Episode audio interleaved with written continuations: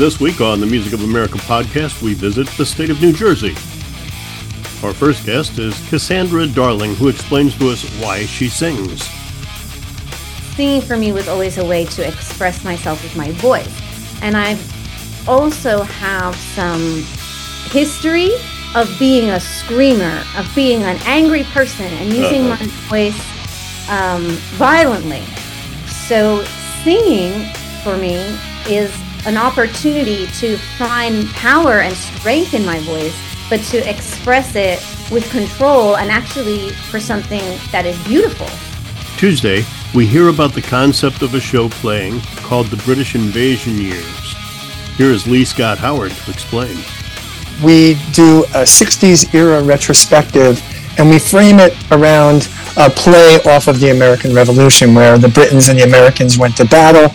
That's how the term British invasion actually came to be yeah. with music in the 60s. So uh, Bobby and I developed a show where we have a show where Act One, the Brits fired first with their hits, mm. and then we come back in the second part with hippie outfits and do what America did in a way of a response to that. On Wednesday, James Dalton talks about his one man show.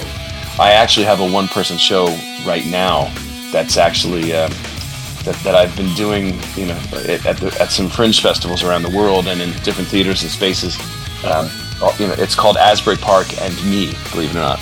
And I, I opened it at something called the Brighton Fringe Festival, and uh, you know, like a year and a half, two years ago.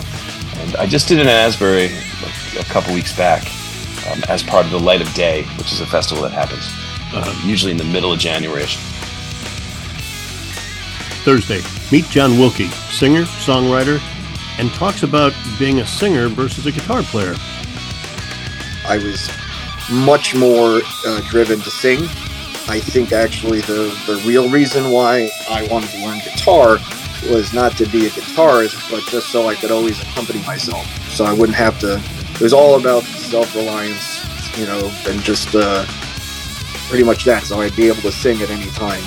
Uh, in future bands, if I could hand the guitar over to somebody else, I'd you know, be happy right. to, but always able to play rhythm and, and sing.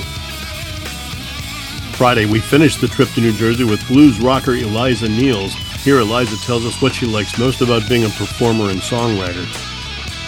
Do you like the performance side more or the songwriting side more? I love performing. It's, yeah. it's the best. Like, we just played Bradenton Blues Festival, and uh, we had the whole place on their feet, singing and yeah, dancing yeah. and crying.